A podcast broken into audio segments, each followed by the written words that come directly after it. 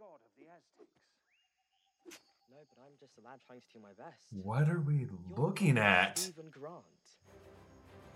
Oh Hey, yo. my god! Hey yo, chill out, chill out, They even made the music sound like Indiana Jones. chill out. I'm getting WandaVision feels right now. Get out of town. That's Crawley.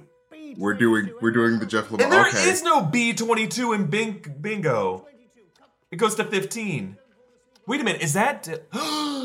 it's just like. Ah! it's like everybody knows Be a bit happier if he called. Donna! what is happening. Why She's is got the scarab. She literally has a blue scarab. Is Yo, everything in this why? show fake? Why? What is reality, Eric? What is reality? Mints cupcakes? Oh my god! What is happening? This show's nuts! What? I love it!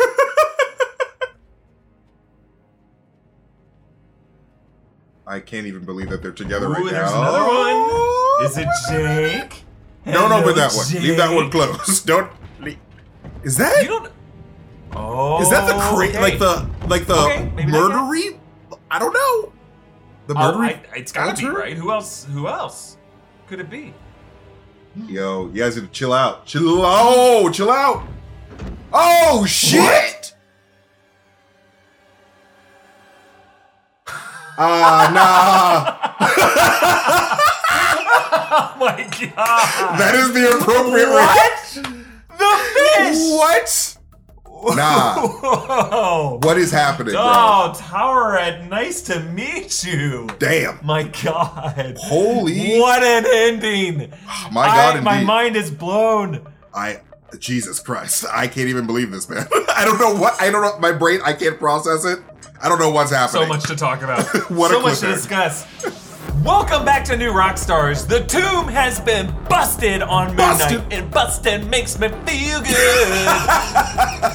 My God, Steven's discovery of the long lost tomb of Alexander the Great might have been a plausibility step too far. And then a gunshot from Arthur Harrow sends Mark into a mysterious sunken place mental hospital Mm. that now has us questioning everything we have seen on this series. Was this whole show all in Mark's mind, or is this hospital yet another delusion designed to make Mark think he is delusional? God, damn it! So many questions. Ah, but my favorite kind of questions. Right. This is Inside Marvel. it's our weekly reaction show to Marvel's Moon Knight. I'm Eric Voss. My Easter egg breakdown is going to be on the channel later today, but right now I am reacting to this episode with MT. MT, thoughts? Bro, I did not think I was going to see any type of hungry hungry hippo at any point during this episode. Holy mo like what is happening? Obviously, like we're, we're getting some type of like Jeff Lemire uh, vibes from this, because like this is very Uh-huh. much in Kid to His Run, but like, what is reality anymore? What is it? I don't know. What was it ever? What was reality on the show? I It mean, we've wasn't great. things from the beginning. We've had people uh, like making fun of us and dragging us in week one when we're like, no, trust us, there's like weird stuff going on in this reality. So there's a bit of like vindication right now to Oh, see the show acknowledge the fact that like the reality we've been seeing might be surreal in some ways, but Mm. I, I don't think they're doing that classic thing of like, it was all a dream. No, I think this was, Mm. this mental hospital is equally bizarre and has uh, all kinds of um, uh, legitimacy issues in its own Yeah. right. So, but I mean, this is how it feels to read the greatest Moon Knight comic runs. Is you you never know Yes. what is real or not. How It's much of this proper is just a Moon Knight. That is that like that condition. is 100% Moon Knight right there. It's like what is going on? Like you cannot trust what you're seeing at all at any point. And I, I love this twist so much. If anything, I would have loved to have gotten this twist a little bit sooner in the Moon Knight Mm. series. Um, Yeah. Just because I think like the waiter you or the the waiter you late, the later you wait to uh, to pull the rug out from beneath our feet. I think the fact that Moon Knight as a series, us going into it, knew Mm. that we're going to be like looking at an unreliable narrator. Right. I, I think that maybe you could have ended episode one or episode two on on this, and then you could have dealt with the ramifications after that, and just Mm. lived in that in that fun space of Yes. questioning. I would have yes, Uh, I would have rather gotten here like- way sooner.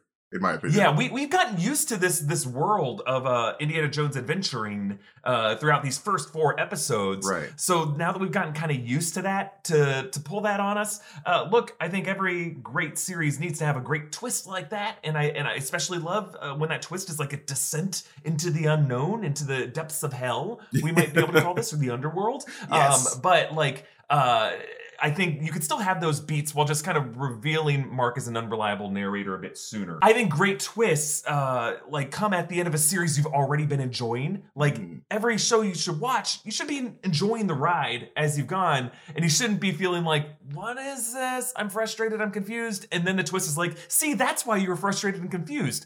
No, a great twist should make you love something even more. Something that you already love, you should love it even more. Yeah. Uh, anyway, but I it sounds like I'm hating on the show right now. No, no, no, I- no, I not at all. Really great. I really very much enjoy this twist. There were some moments in this episode where I was like, "Mm, I don't know if that uh, really makes sense to me right now. I, Mm. I don't know if I'm enjoying what I'm watching right now. Um, but uh, walking out of this episode, it all gels together in this beautiful way here in the mental hospital, and I, and I love this so so much that they did this, and I think it's such a bold, cool move that they did this. And I feel like it allows like uh, the other actors to like explore like different types of Yeah. the different sides of their roles rather and like just because Yes. we see Layla completely acting not like Layla at all. I'm like, ooh, I'm, I'm interested to see how this actress like, portrays this side of Layla now, or this like you know in this Absolutely. weird reality. And it makes the whole cast as an ensemble have to do the work. They all have to do the research to understand uh, what it is like to uh, go through uh, like a debilitating mental disorder. Right. you're-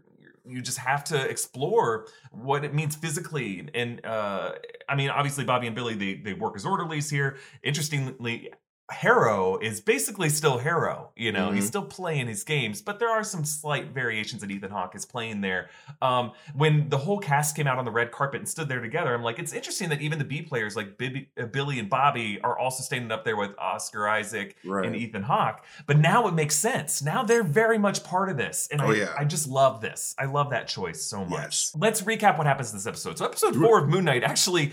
From the get go, cranks up the Indiana Jones theatrics, really what I would say to Crystal Skull levels of madness Oh no. it's at times a bit hard to watch what is I mean, happening. I, I really I enjoyed it design. personally. Like in terms of like the suspense, like I, in terms of like that the creepy like stalking and all that stuff. We really don't really get that in like Marvel movies. So like I was enjoying like wow this is a MCU film. I think this is really interesting. Okay. But like I I, I hey, totally hey, if you if it worked for you, if it works for anybody watching this, great, awesome, awesome. I think it's it's super. There are some really fun aspects to it. Um, it just tonally seemed a little mismatched for me in some Mm. moments, and it just lost me in some moments. And, but in fairness, by the end of the episode, it made perfect sense why they were doing this, and Mm. and I and I think it was all by design uh, to give credit to this show. Um, but this episode begins with like Layla managing to save her and Steven's unconscious body from an armed truck of Harrow's men yeah. just pulling that old flare in the open box of loose ammo trick, killing all of them, but somehow managing to avoid all that shrapnel hitting her Yeah. or hitting Steven. Nice, nice. Okay, that that was the Smooth only part of the episode where I was like, nah, she would she would have taken at least Only? one bullet. Like she would have got at least a little bit Only hurt. empty. There were some other crazy things that happened this episode. I think it's okay. I think it's fine that those things happen, uh, especially knowing the reveal we're getting to. Yeah. Um, but uh, so Layla and Steven are able to track down Harrow's camp, and it's empty. Uh, they overlook the bloody mummification tools that are just scattered about there. Mm. Uh, they share this awkward kiss before they descend into the tomb where uh, Ammit's Ushabti is buried with some mystery pharaoh who is Ooh. Ammit's final avatar. Now, a lot of this, I, I loved how nerdy Steven was, and also how nerdy uh, Layla was. There was an interesting moment where she's like, "This place must have cost a fortune." Like you can see the fortune and glory kind of glimmering in her eyes, and Steven's like, "Uh huh," but yes, so all, uh, it also needs to be in a museum. You know, just kind of this interesting connection between the two of them. Very sweet, uh, very genuine. Um, I, that. What did you think of the kiss? What was your take on the kisses? I mean, hey, um, it's it was a very uh awkward kiss, but Steven Grant is an awkward guy. So, you know, I Yeah. just I thought it was perfect for Steven. I just love at first, like Layla was totally into it. Uh, Mm-hmm. like she was ready to make the move. Steven's like, no, no, I can't. And then, and then they kiss later, and she's like, mm, when you make the move, it's not as good. But, you know, my Uh, favorite part of the kiss was after the kiss when Mark was like, "So you kissed her, huh? Uh, gonna have to fight you." with uh, violence. Sorry, that's my wife. Uh-huh. You chose violence. So down in this tomb, they realize this one chamber is in the shape of the Eye of Horus. And they, they Mm. described it as a maze, and then they like drew it on this really cool texture that reflected it to the ceiling. But I guess my question was like, is this a maze? It kind of just looked like you drew the shape of an Eye of Horus like a crop circle, but I don't understand how that was a maze. Like how that was like a six-way path. Like there's some points in the maze where it splits off into three or four different vectors. I just didn't understand how this shape was exactly a maze and where in those lines of the Eye of Horus they actually were. I needed Hmm. the kind of legend of the map, like you are here in the Eye of Horus. You just kind of drew the shape of the Eye of Horus. And I don't understand how looking around the surfaces of that room, they were like, oh yes, the Eye of Horus. Like you would need to be able to like go down each path and then like chart that out based off of your steps. And they didn't do that. They just kind of walked around the inner chamber of this room. Anyway, It was kinda anyway, that's weird. just my little gripe of that moment. Like I don't understand how they derived the Eye of Horus from where they were uh, Mm. standing. I'm sure some of you in the comments will be like, "Well, clearly they did this." I'm like, "I'm just telling you, I've, I've watched this episode or this particular scene several times, and I don't understand how they derived it." But anyway, um, they then find this uh, mummification room Mm. with fresh blood on the slab, Yes. which is an interesting moment of dread. There, like the blood should be dried. Yeah. At this point, this Someone's out here killing. Actively killing. Uh, and then uh, we find out there's this this creepy ghoul of a zombie priest, Yeah. an undead priest who is uh, buried with the the pharaoh, who's alive once more and is now uh, killing off Harrow's men just in the background, in the distance. Here's some gunfire, and then he drags the guy in there and just starts extracting his organs, as one does. Just casually. Uh, you don't need um, those. this is the moment where, like, I, I mean, if, if you if you were genuinely creeped out by all of this, uh, this stuff of this guy like chasing them around, uh, cool, great, awesome, it worked for you. For me, it lost me a little bit, just a little bit. Mm. It just seemed like a little tonally, just a bit too goofy for me. Mm. The clicking, it just felt like you know after school episode of Goosebumps, as opposed to like true creepy horror. I think the character design was just a little too silly for me. I think the Mm. clicking was just a little too silly. It just didn't work. It didn't work for me. I feel I feel like maybe be, because this is Disney Plus and like because we know that like Disney Plus is like you know having like these weird like sensory type stuff with their Marvel shows. I think they don't they don't want to cross a line and make it too creepy for the kids. Um, which is But I don't fine, get it. Like we saw so much blood. All the people that he killed in that town square in Germany in episode Hmm. This one. That was way darker. Like you can't really just was. commit to that level of creepy. Like even when Wanda walks in to Agatha's basement, episode seven of WandaVision, there was some Right. genuinely scary uh imagery there. Right. Where you're just kind of creepily walking in. It's silent. And you don't really know what you're looking at. You just see piece by piece. Like I didn't get that here. Mm. It, I, there weren't really any jump scares here. It just seemed kind of like, just seemed a bit silly. I, I don't know. Like you, you would know be better me. than That me because like I, I I avoid scary content. So like you probably watch a lot more scary stuff than me. So you would probably know honestly. Like I don't know.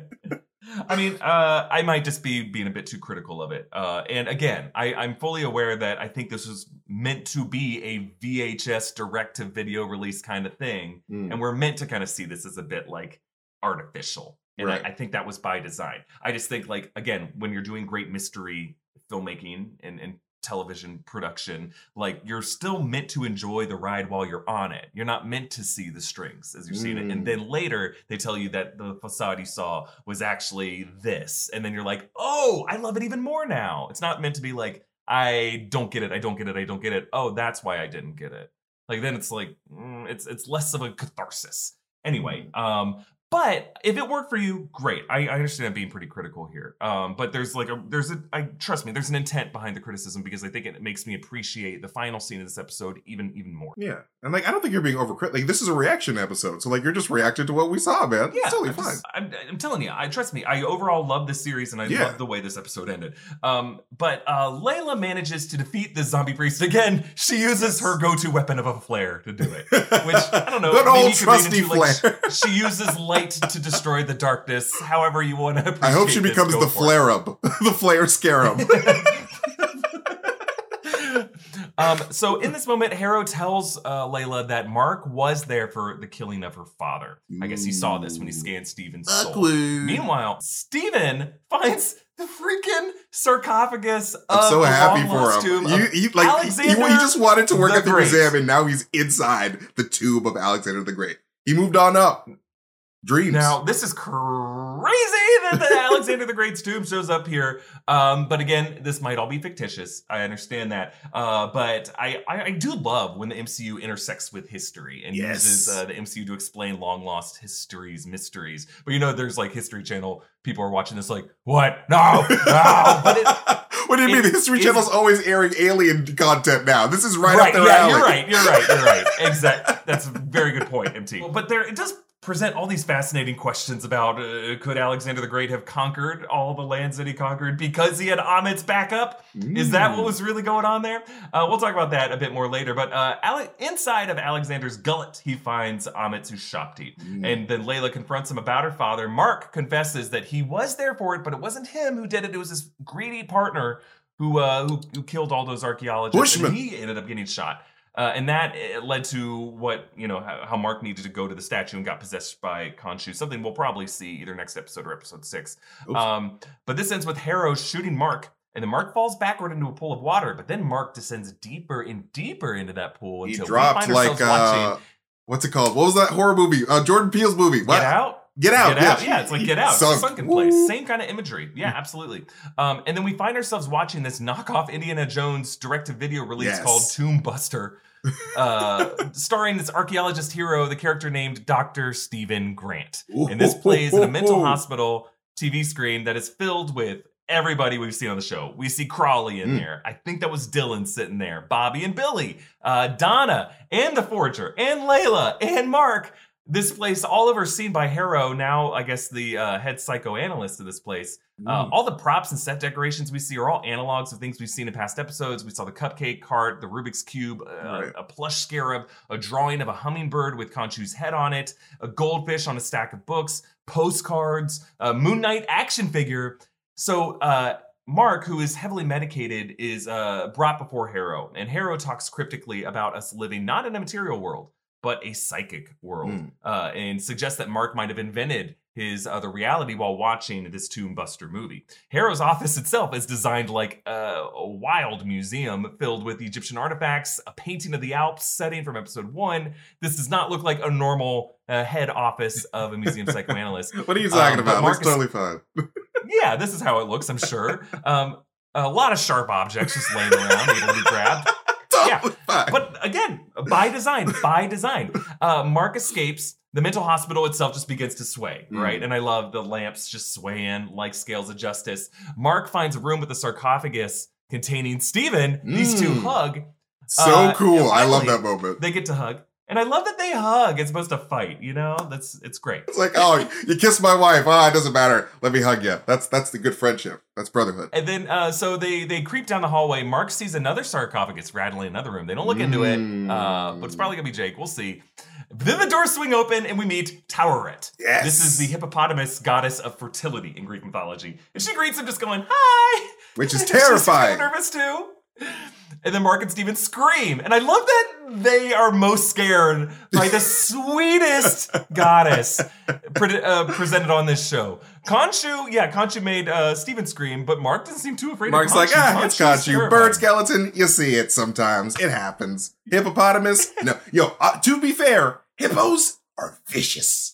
Vicious They are vicious. creatures. They will kill you. They will kill uh, hippos are incredibly dangerous. Yes, but in this moment, she's so sweet. She's, She's got very nice. Fingers. This is obviously one of the biggest "what the fish" moments in the MCU ever. It very much reminds us of the post-credit scene to Loki episode four when Loki wakes up in the void to meet Gator Loki. You know, we just there's a bit of a formula they're following here. So MT and I are going to do our best to explain what is going on in this ending, where Mark and Steven are, who the hippo lady is, how much of this episode, how much of this series is objectively real. Mm. Uh, but before we get to that, we are selling out pretty fast of Yes. our uh, latest Thank obsession you shirt so inspired much. by Moon Knight.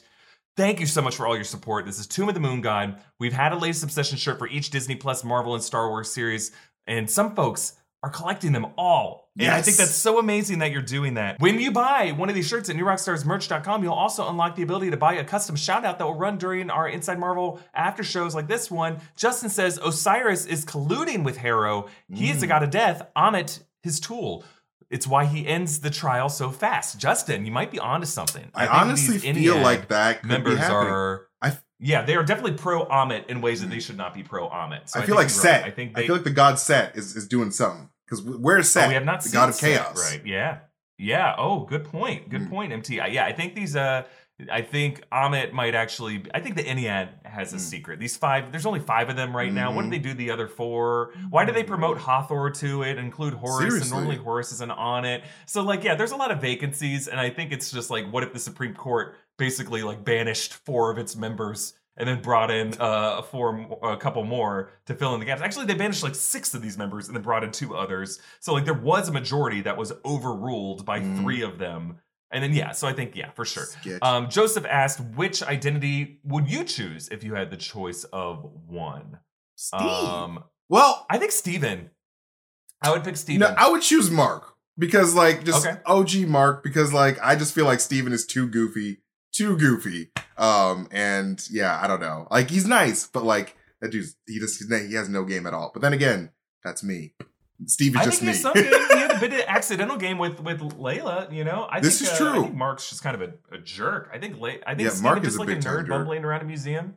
That's that's a life I want to live. And then uh, Stephen Fay said, Eric and MT, when you go to sleep at night, do your other identities scour shows for clues? You're amazing. Well, thank you, Stephen. Very nice of you to say. I don't know about you, MT, but I have started to have a lot of stress work dreams. Like uh like waking up in the middle, uh like in my dream I'm waking up to think that there's like a trailer that drops. uh, and, and honestly, when the Thor Love and Thunder trailer dropped, my mind woke me up. I, I checked my clock and I just didn't happen to open like YouTube and Twitter. Uh, But I looked at my clock and went back to bed for like a half hour. The second I woke up, no alarm woke me up. I woke up the second, or at least the minute, that the Thor Love and Thunder trailer See, dropped. you know what? I don't I don't mean to sound spiritual, but I think that was the God Thor speaking to you to wake up. He said, "Wake Yes. up, wake up, Eric, wake up! it's Yeah. here." and and instead I just looked at my phone. I saw it was like uh, 7:30 because I had already woken up at like 6:30, thinking that like, oh, the trailer will drop East Coast time if it does drop today. Uh, and then I went back to bed. But for whatever reason, I just checked 7:30, and I'm like, oh, I'll check again at eight when I my alarm goes off. And I did check it at eight when at eight when my alarm went off, and I saw that it was like a ton of notifications. Like, oh crap, I got to jump to work. Um, but it's just so weird how like you got a Spidey there is sense, some kind bro. of internal. There's a Spidey. Sense, if we push you out of your Um, body, Doctor Strange style, we're gonna see some squigglies. All right, what's our question for this episode, MT? All right, homie, what the fish just happened in the ending of Moon Knight episode four? Because why do we have hippopotamus ladies in a hospital? That's weird. Right, and and what is this hospital for sure? Yes. Well, from the get go, we gotta say this series is both calling into question Mark and Steven's whole experience as a possible delusion, as uh as you know the Moon Knight comics do, especially the more recent runs by writers like Jeff Lemire. But this episode is not firmly stating that everything we have seen is in Mark and Steven's mind. Uh, this may be similar to twists in Fight Club or at the end of uh, The Wizard of Oz, right? But uh, apologies to Biggie, this was not all a dream. As uh, at least that's I not didn't what see one Word Up yet. magazine anywhere. I scoured it.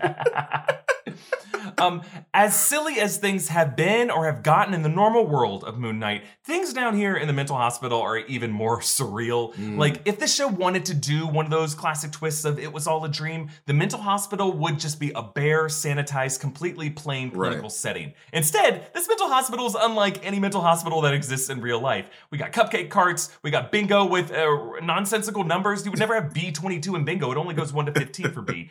Uh, uh, Harrow's Bizarre Museum Office, we got sarcophagi, we got hippo goddesses. It, this this place is obviously designed to be a nightmare. This is Gothika, folks. Um, I can't believe I referenced Gothika. Um, Halle Berry is like, just woke up somewhere and be like, "Mm, my ears are burning, but we should be mentioning realities- Gattaca rather than Gothika because of uh, I think so. Um, I think in both realities, both inside of the hospital at the end of the episode and everything pre-hospital are equally surreal. Mm. The scales of Ammit's justice have just balanced out perfectly. Uh, and I think both of these should be equally questioned. They are equally dubious realities. So it was not all fake. It was not all a dream. Everything is important. Everything is actually happening to these characters. yes. Um, and so let's talk about uh, the hippo lady. The final image, we meet Taweret. yes. Uh, this is the Egyptian goddess of fertility. So uh, yes, and she takes the form of a hippopotamus. Normally, it's a head of a hippopotamus and it's got some some lady some lady jugs, but they got, they ain't showing that on Disney Plus. She, they covered her up. Smart move. Smart move. Um, but uh, is Taweret, uh, why would she be so important to Mark and Steven as a goddess of fertility? Uh, Fertility issues are not thematically what Mark and Steven are about. Well, if you go back to the opening images of the episode, very, very important because we see Osiris's avatar placing Khonshu's Ushabti among several other Ushabti. And Right. you, these might look familiar to you because we have seen all these other Ushabtis in the closing credits of every episode. And one of them in the closing credits on Brad Winderbaum's uh, uh, title slide is clearly Taweret. Mm. So that tells us that Taweret is one of the many deities who have been imprisoned in some stone state.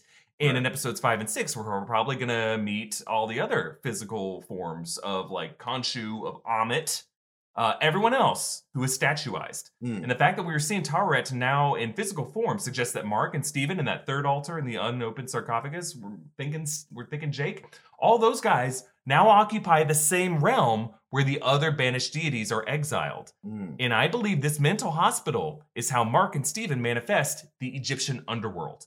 I think this Mm. hospital is the Duat.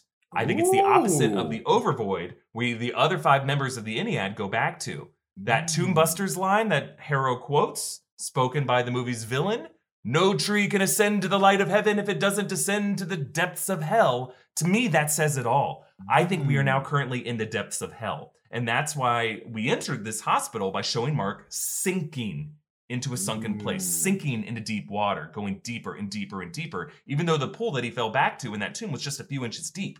And when he descended, if you look closely, the bullet holes in his chest have vanished. So I think we are seeing his soul descending into the underworld. And uh, maybe it's just because it's Thor Love and Thunder week. I can't help but connect to this tree going from heaven to hell to the depictions of Yggdrasil, the world's tree of Mm. Asgardian mythology, which extends upward into the heavens, but also downwards into the underworld. Uh, the snake, uh, the dirt snakes surrounding the, the median of that. Mm. The So I don't know. serpent. It might just be drawing a parallel to yes, the great Jormungandr, right? I think that's a that's a great serpent. I Um, don't know. I, I can never pronounce Norse names. I know. I shouldn't even try. I think it's completely valid to get metaphorical with this and then Mm. reframe Mark and Steven's entire journey on this series as a soul passing through the field of reeds, Mm. facing judgment. And now we are at the step of the hero's journey where the hero descends into the pit of despair, into the depths of hell. And now, for the final act, must fight his way back out of hell. Imagine the story of Orpheus in, in mythology, right? Like you have to climb your way out of hell. Don't turn around and look at your loved one because she'll disappear and she'll be dragged back away from you. And then you, you run you run through the uh, you run through the office building while Morpheus and and uh, not Morpheus. And then you run through the office building while Neo and Trinity are in the helicopter waiting for you to jump.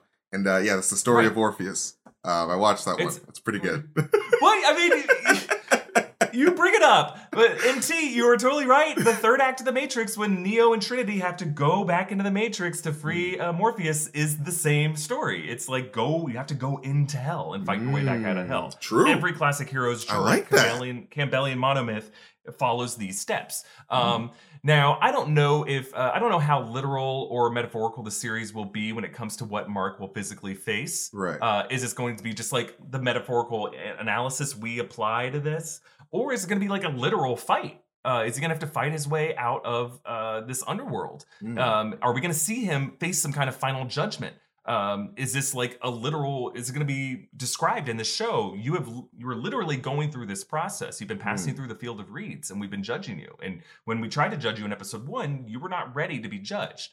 Um, I love looking at the show that way because it's it's very similar to what we saw in WandaVision and Loki, right? Uh, Mm. as we broke into the third act of WandaVision was right when Wanda went into Agatha's dungeon. That Right. was her pit of despair. That was her hell for the purposes of Westview's structure. For Loki, uh, the ending of episode four, he went into the void. And the final two Mm. episodes were him going into that hell and then fighting his way back out of that hell.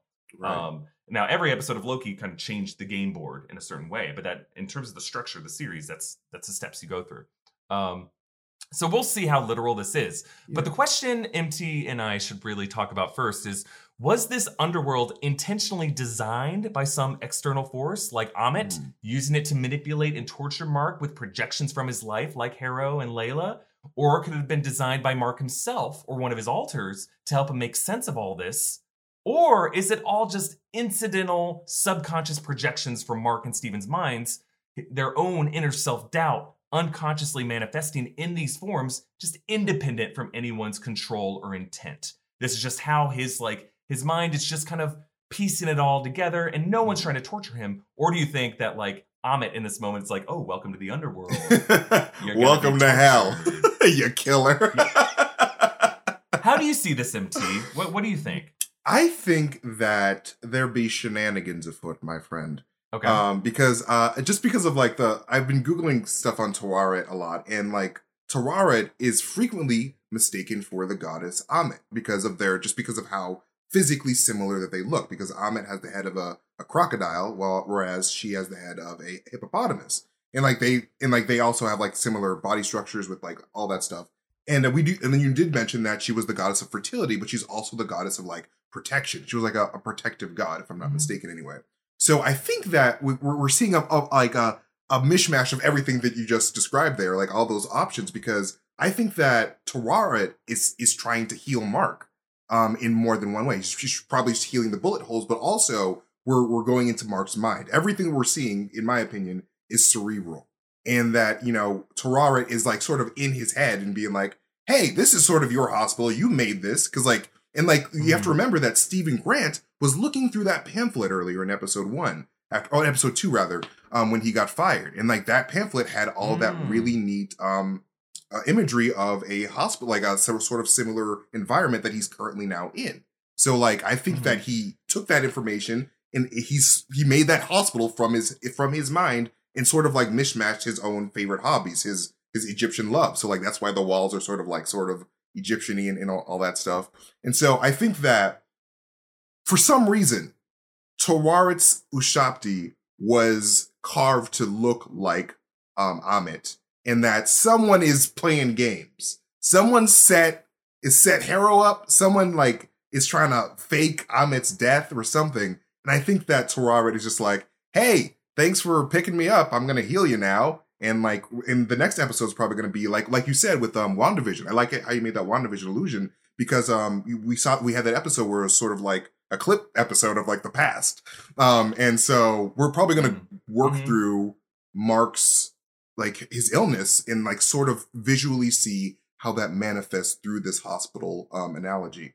But that's this wild theory that I it could be anything. I don't And know. you're What- what do you saying you're saying Taweret. I, I've been saying Towerette. Um, I thank you for just giving the other alternate in case I have no am clue. wrong. I just Between it- MT and I, one of us is right, one of us is wrong, or maybe we're both wrong. But um, these are also like ancient Egyptian. Yes. Things. Well, he's it um, was so mentioned in episode I one. I- I- um, yeah. um, Steve does say it in a very weird way when he mentioned uh, when he picks up the uh, the uh, the hippos for um I forget her name right now uh, for his mean boss Donna. Donna.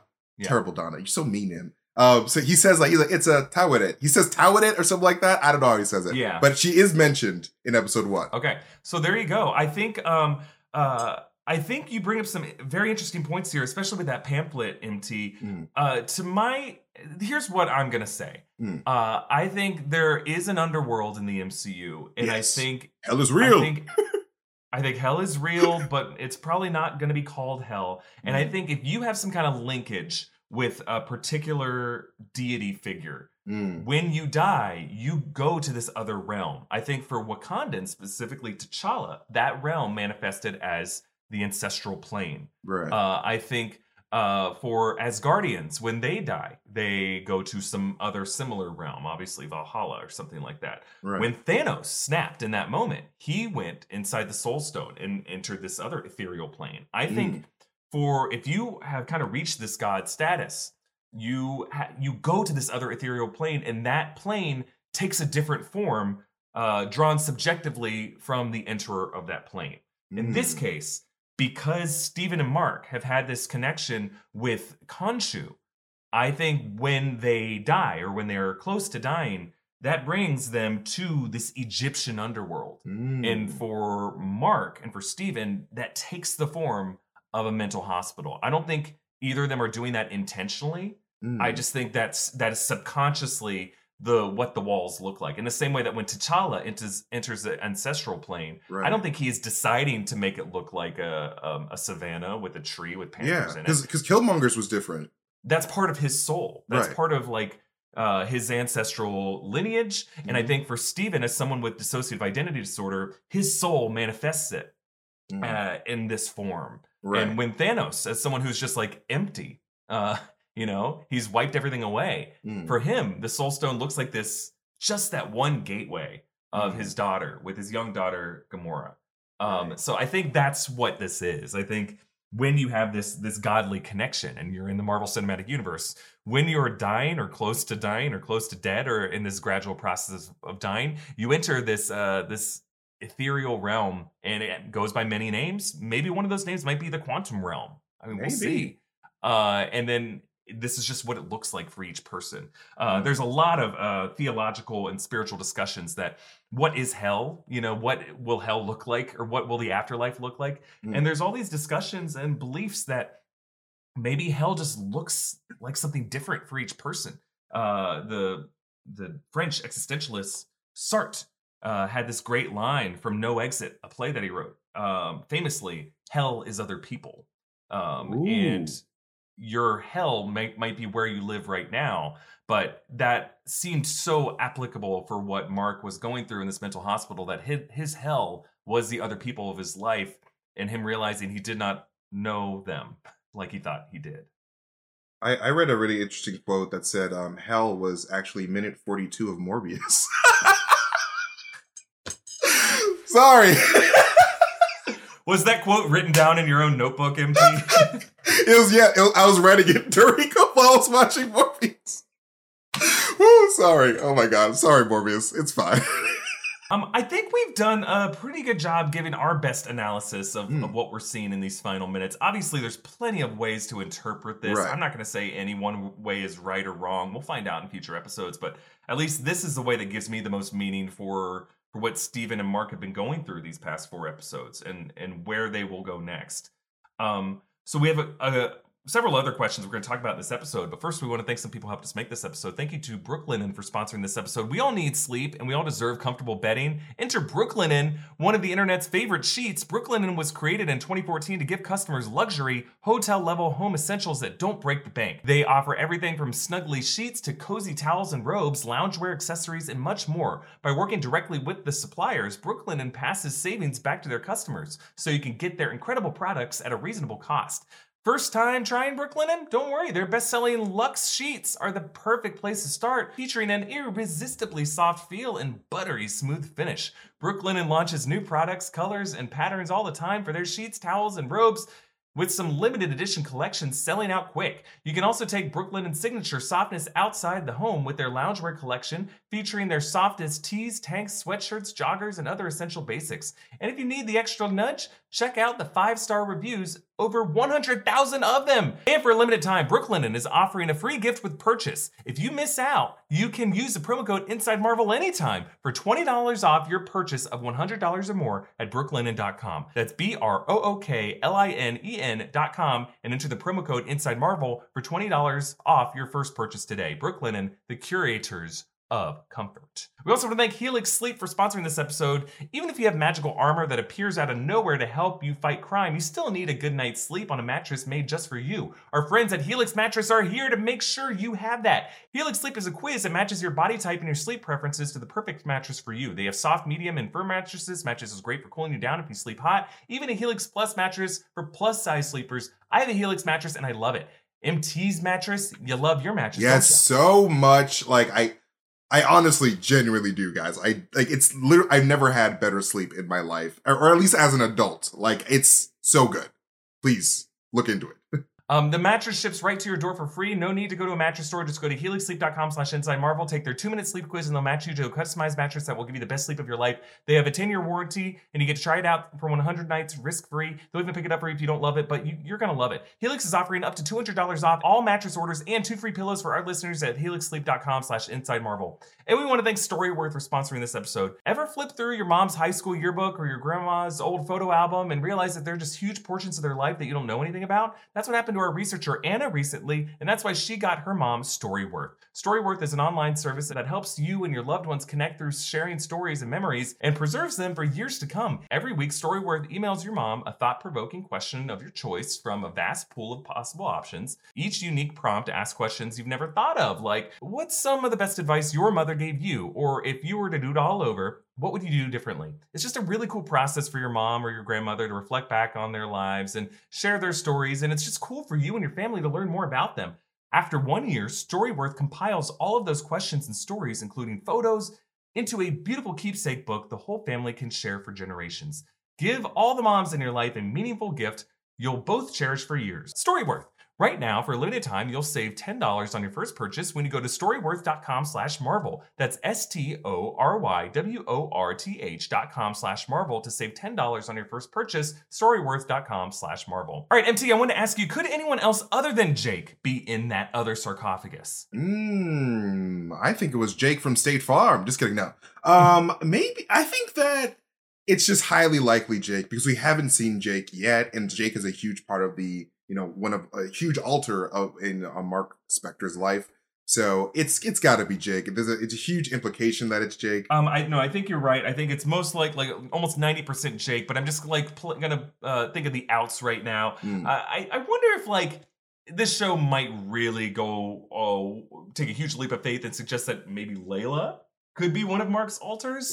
I think that's a wild theory, but it would be just nuts to have someone who is not Jake, not another. Oscar Isaac, pop out of that uh, sarcophagus. That would be. Um, I wonder if that could be where Ammit is kept right now. Like Ammit is buried somewhere down there, or Khonshu is going to break out of there. That is Um, a would just- really interesting idea. And obviously, like you know, this is just a fictional take on what DID is. Like we're not saying that this is like DID makes you the like Right. the avatar of Ammit. This is just obviously like a fictional take on that, just so people know. Right. Because I know some people be Yes. like, "Oh no, uh, they're they don't understand what DID is." We're we're just we're talking right, right, fictional. right, yes, I, I, understand that. I'm Yeah. just saying, like the show has obviously stretched exactly Right. what DID is. exactly. You know, the fact that Mark is now a delusional person. Uh, People suffering from DID are not necessarily delusional, but the show is obviously saying that this character is delusional and Right. is suffering from certain kind of delusions. right. at least in this episode.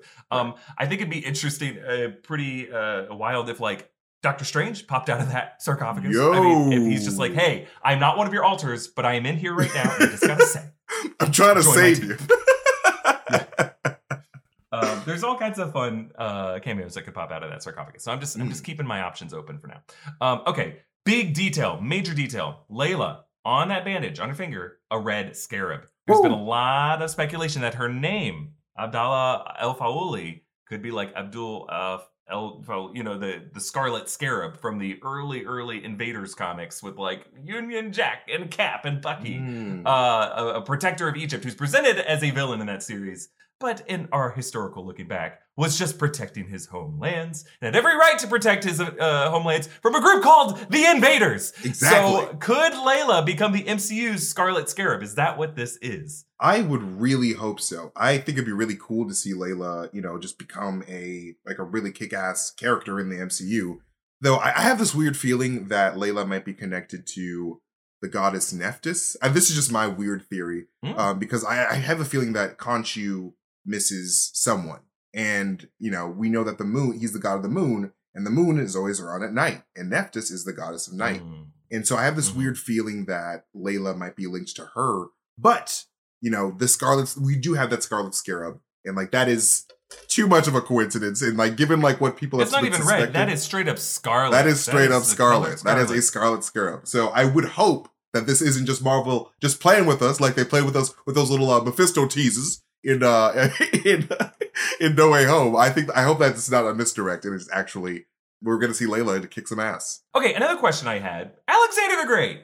Eh, Now, this Hmm. may be uh, just part of this uh, fictitious reality, right? But if they establish that this is like real, that much is real, Hmm. could Alexander the Great, or is the show saying that Alexander the Great was so great because he had Ammit's help?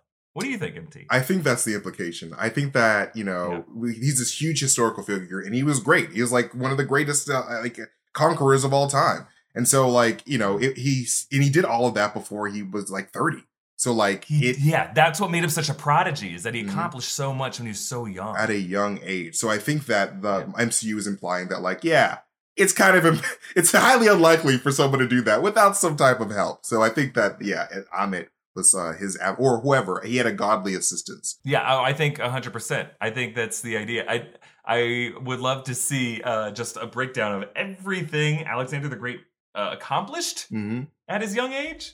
uh, and just say like Ammit helped out with this. Ammit helped out Hey, with that. uh, great news for you. Uh, cause me and Brandon, we we, we thinking about talking about that very soon, my friend. oh, an upcoming big question, maybe. Yes. I can't wait to see it. Tune in, All right, as we look ahead to next episode, MT, Hmm. Mark and Steven and perhaps Jake are in this mental hospital. Hmm. I assume they're going to be fighting their way out of it. Yes. How do they get out? And can they escape this hospital? Um, very simple solution. Um, I hear you, all you have to say is "Blue Skidoo, we can too," and uh, they're out um, instantaneously.